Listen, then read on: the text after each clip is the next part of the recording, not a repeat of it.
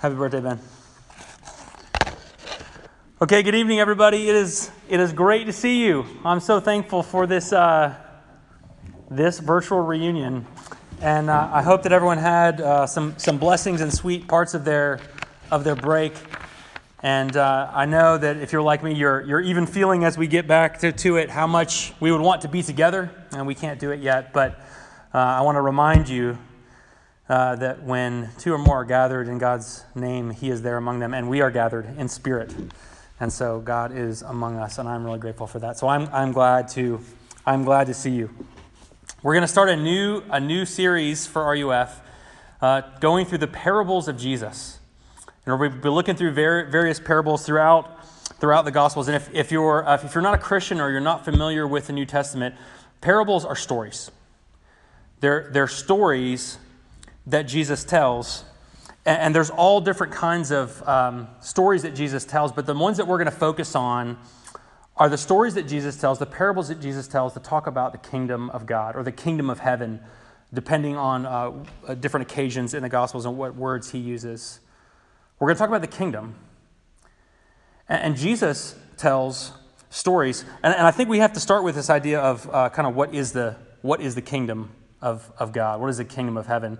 Uh, and to put simply, the kingdom of God is not a physical location, but the kingdom of God is the rule and reign of the king, Jesus, who rules all things with love and with truth and with mercy and with justice in perfect peace.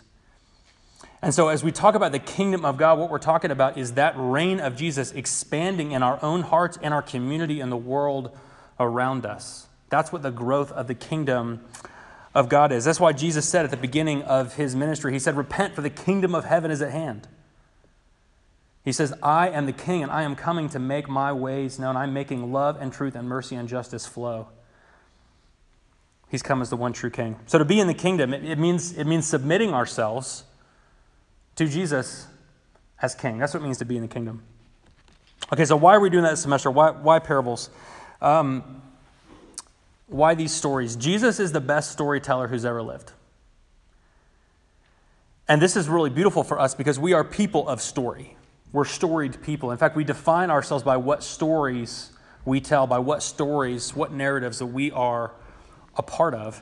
And, if you are, uh, if you're like me, then the, the sort of toll that the last year has had on us is a little hard to calculate. But uh, we, we have stories that are in disarray, right? That we all experience, we, we do this all the time, but certainly the past year, we, we experienced that our stories ha- have included probably more than usual of things like pain and disappointment, things like anxiety and sadness, things like loneliness and exhaustion. Of course, our stories have also included things like friendship and laughter and adventure and fun and goodness, right? But our stories are in disarray, and we need something to help us make sense of our stories. And so, as Jesus tells the story of the kingdom, what we're going to see is that is that the story that's going to help us make sense of our own story. And so, that's really what I hope will happen is that our stories will start to be seen by us more and more in light of His great story of love, which is the coming of the kingdom of heaven. Uh, I'll, I'll, say, I'll say one more thing before we begin as a little bit of a disclaimer, but I'll, I'll tell it by telling a story, okay? You with me? Uh, over the break, I I decided that I would have a little daddy daughter time, and so I took my I have four, I have four daughters, if you know if you know my family, uh, and we went and we got a uh, we got a cabin outside of Lynchburg, and it's kind of on this sort of like a retreat center. So there's lots of different cabins that's on a property, but we had our own our own building, and I convinced uh, my friend Robert to bring his two kids. So we both of us, our family, we said we said goodbye to mom. We left them at home, and then me and Robert and this six children, my four and his two, went to this cabin. And um, I just I just had this idea of what this weekend was going to be like. I was going to be, you know, kind of dad of the year and um, have this great time. And I'd done my research. It's kind of a rustic cabin, and there's no TV. And I was like, well, we're probably going to want to watch a movie or something. So I'll bring, I'll bring a TV and I'll bring a DVD player, and we'll go. So we, we make it to the cabin. It's about an hour away from here, and we're we, we find a playground down on the property and we play on the playground and then we find this other park a little ways away that's got a sand volleyball court and we play in the sand and then we get back up and we decide you know what? Uh, it's time to watch a movie. And, it, and it's about this time that my that my third child caroline comes to me weeping because her stuffed puppy is missing. And, and it would be hard for me to communicate to you uh, what this means. It's the thing she loves most in the whole wide world. It would be like you discovering that your home is gone, okay? And, and Caroline's puppy is missing and she's weeping. And so I, I, search, the, I search the entire house. I, I search every single bedroom underneath the beds. I search in every drawer. I search in every cabinet. I search in every suitcase. I search behind every toilet in every bathroom. I look in the refrigerator. I look in the freezer. I cannot find this puppy. And so I'm like, I'm, i mean, we were, we were walking around. I go, I drive to the playground. I look for the puppy. I go to the sand volleyball court. I look at no, no puppy. And as I'm searching, my, my blood pressure is rising, starting to get frustrated, starting to panic, starting to wonder how this is going to go down. I, I can't find puppy, and I think, you know what? I, I couldn't find puppy. I'll, I'll look again tomorrow. You know what? You know what would make you happy, Caroline? Let's put on Frozen 2. And so I, uh, I set up the TV and I plug in the DVD player, and I brought a, a cable cord, like an uh, actual cord for cable TV and the DVD player I brought doesn't have a cable input. And so I'm missing the HDMI cord. We can't watch Frozen 2. I'm thinking, like, what, what a failure. I'll, I'll, last resort, I'll call the office and see if they have an HDMI cable. They have one. They bring it up to us. We plug it in. Frozen 2 comes up, the little menu, you know, scene selection, play movie. And I go to find the remote to press play. I can't find the remote. And I'm like, Okay, it's a little annoying to have to go press play on the DVD player every time, but I'll go up there. But the DVD player we have, it has a power button, it has an eject button, no play button. There's literally no way to play, which means there's literally no movie. So I've got no puppy, and I've got no movie, and I've got angry, sad children, and I, and I finally get them to bed. My daughter Caroline took forever to get her to sleep. She had no, she had no Anna and Elsa and Olaf and Sven, and no Kristoff. She has no puppy dog. She's really mad at me. The next day, we decide um, you know, I'm going to redeem this. I'm going to search for this remote. So I search the entire cabin. Again, this is the second time. I search under every bed. I search in every drawer. I, search, I cannot find this thing anywhere.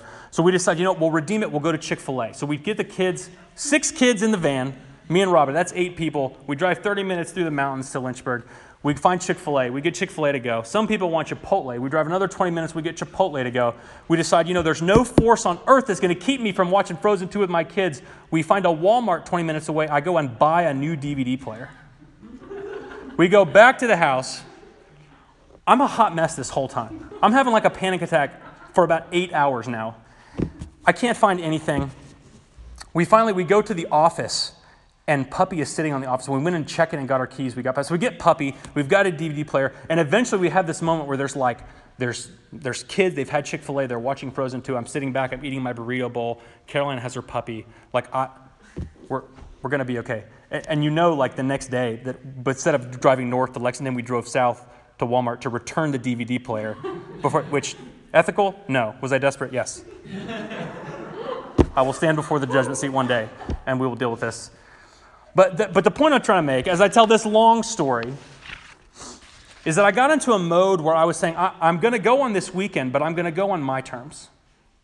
And I'm going to have this weekend, but I'm going to have it the way that I want to have it. And I'm going to have this experience, but I've got expectations and they need to be met. And if they don't, I'm going to literally lose my mind, which is about what happened. And I think that's kind of how we come to our relationship with God. Like, oftentimes we're, we're, we're okay believing in God, we're okay following God, we're okay putting our faith in Jesus, but as long as we go on our terms. Like, as long as I can keep my values, as long as I can keep my habits and behaviors, as long as I can keep my theology, as long as I can keep the way I think about my time and my money and my body and my future and my job, as long as I can keep all those things, as long as no one's asking me to give them up, no one's asking me to change them, then I think I'm okay. I think I can be a part of this thing. And, and, what these parables are, they really are invitations. And I don't want you to remember that word. We're going to talk about it each week. They're really invitations into this life of the kingdom, this life of experiencing and living under the rule and the reign of Jesus and his love and truth and mercy and justice. But these parables are going to insist that we come to Jesus on his terms and not ours. They're going to insist that it's his values that determine what life in the kingdom is like.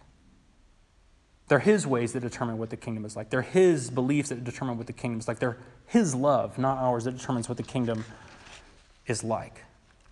And so, my, my sort of warning to you as we, as we come to this time of the parables is to say, Jesus is inviting you into his kingdom, but if you think that you can come to them on your terms, you're going to be, end up very frustrated, just like I was searching for that remote.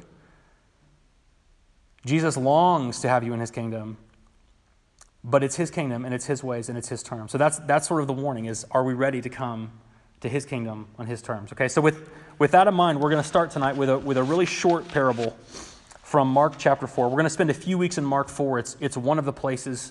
Matthew 13 is another one where there's a sort of a concentration of these parables. And so we're going to look at one from Mark 4, 4, verses 26 to 29, which is going to go up on your screen here. If you please read along with me uh, on the text is on your screen. Mark 4:26 says this. And he, that's Jesus, said, "The kingdom of God is as if a man should scatter seed on the ground. He sleeps and rises night and day, and the seed sprouts and grows. He knows not how. The earth produces by itself first the blade, then the ear, then the full grain in the ear. But when the grain is ripe, at once he puts in the sickle, because the harvest has come. This is God's word. It's absolutely true. He gives it to us because he loves us. Let me pray, and we'll keep going. Lord Jesus, uh, I'm grateful for the stories that you tell, and I, and I do pray that uh, they would hit us and impact us in a particular kind of way because we're people who live uh, in, in, our own story. And I pray that you would help us to see your story as ours and you as our true King. Holy Spirit, please be at work right now through your word so that we might know you and love you more and love one another. Pray in Jesus' name. Amen. So, this is a, this is a parable about growth. It's about how the kingdom grows. And, and, that, and that's important to remember. And it's an important question for us because we often want to know, if you're a Christian, we want to know, like, how do I grow? What does that mean to grow in my faith, to grow in my walk, to have a deeper walk with Jesus? What does it mean for the kingdom to grow in me, in my community, on my campus, in my country, right? And what we're going to see from this passage is that gr- the growth of the kingdom, again, we're talking about growth. The growth of the kingdom is three things it's invisible, it's inevitable, and it's instigated by God. Okay? It's invisible, it's inevitable and it's instigated by God. So, first, we'll see that the growth of the kingdom is invisible. And, and the, the kingdom here is compared to the scattering of the seed. The scattering of the seed. This is not the first time that you'll see seeds in the parables of the kingdom. We'll talk about more seeds and more sowing next week, okay?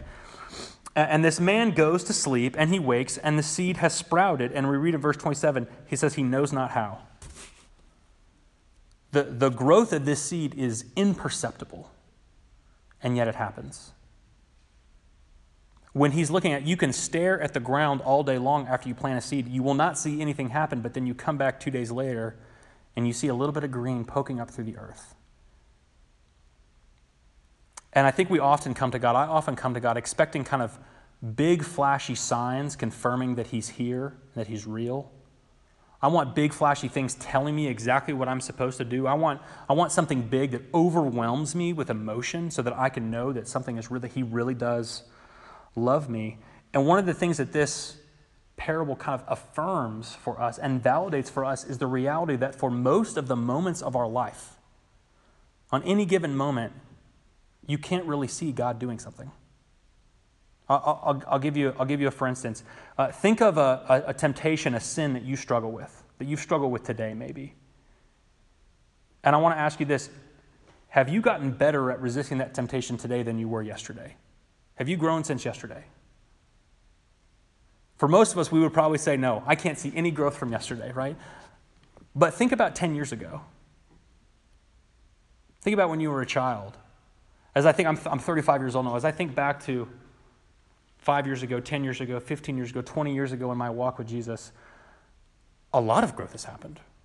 A lot has changed in my life and my heart in the ways that I live and try to follow Jesus, even though from yesterday to today, I can't see anything. Sometimes we look around the world and we say, you know, we believe that God is everywhere, that God's at work. Like, I don't see it, right?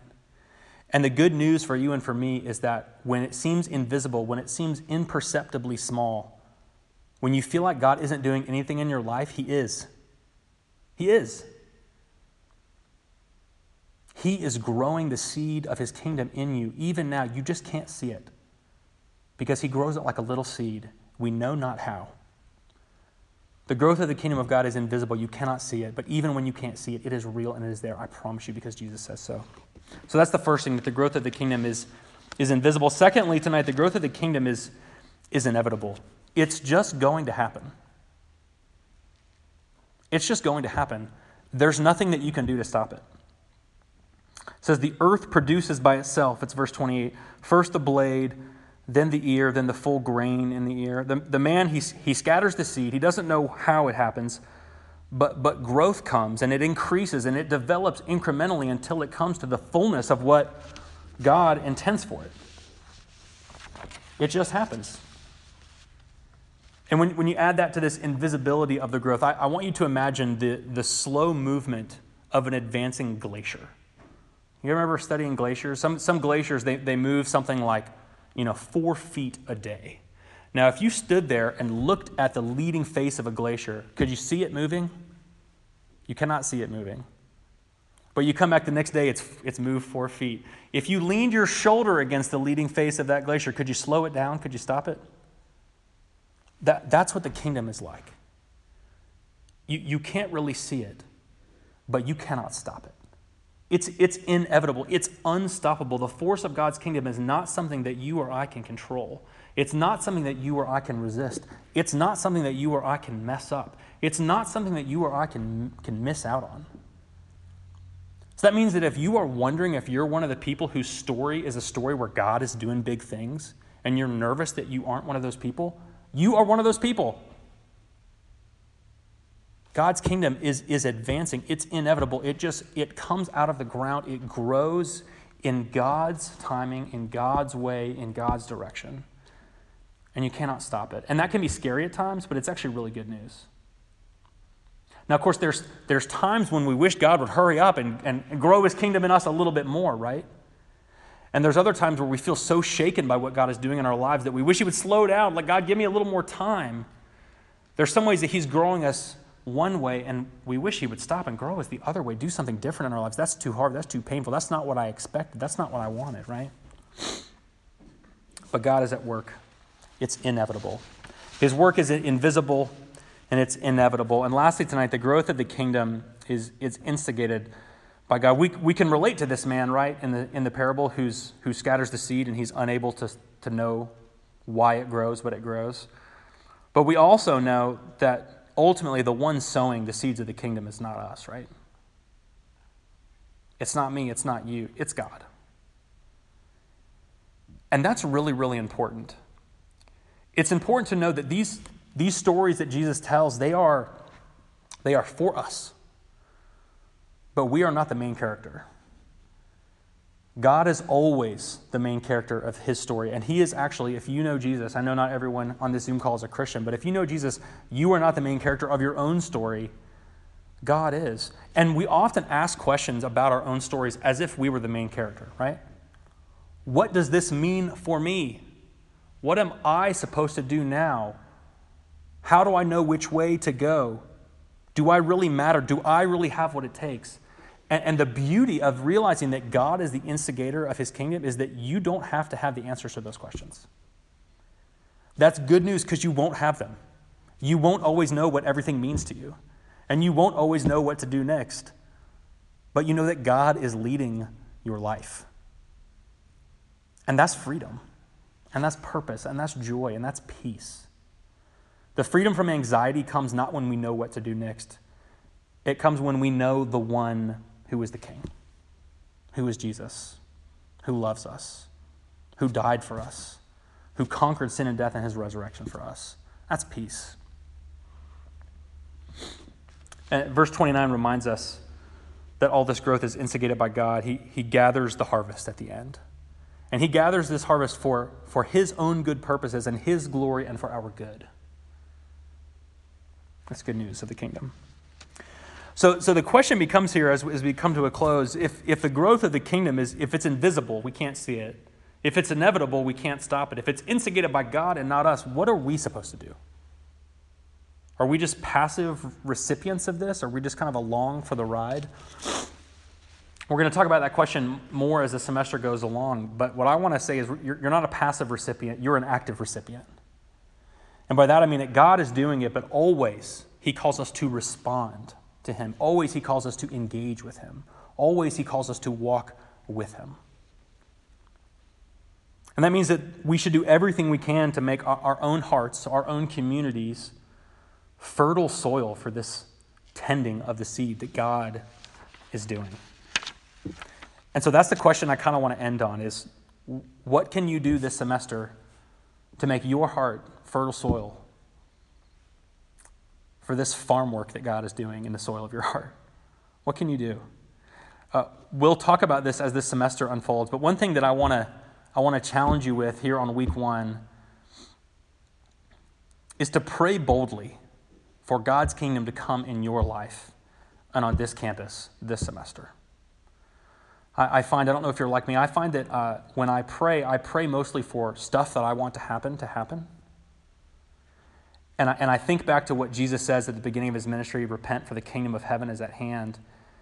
And, and I had a professor once say, he said, This is very good news for us, and it's very bad news for us. The good news is, is that Jesus' kingdom is coming no matter what. The bad news is, is for his kingdom to come in you, your kingdom has to be dismantled. So, this is actually scary news, but it is actually the way of life. It's actually the way of joy. It's actually the way of peace. And I want to challenge you to, to pray boldly that that, that that work would happen, that we would have open hearts to it and eyes to see, and that we would actually encourage one another for that purpose. That's the first way that we, that we seek first the kingdom of heaven. We, we pray that it would come. It's inevitable because it is the work of, of God and not you and not me. He, he's doing big things. And, and as the, at the beginning of a semester that feels uh, filled with all kinds of hopes and longings and all kinds of already disappointments and delays and no's to answer, no, no answers to questions that you have, I want to tell you that the kingdom of Jesus is coming and it's coming to do big things in you, even if you can't see it. Let me close this in prayer. Lord Jesus, I, I do pray. I pray for me and for my family and for these students that your kingdom would come among us. And that even if it's imperceptibly small and slow, and even if it's in ways that's uncomfortable and scary, that it would grow because it is the way of love and truth and mercy and justice, and that is what we want. That is what we were made for. Jesus, we praise you for bringing your kingdom. Please give us hearts to follow you into it. pray this in Jesus' name. Amen. Thank you.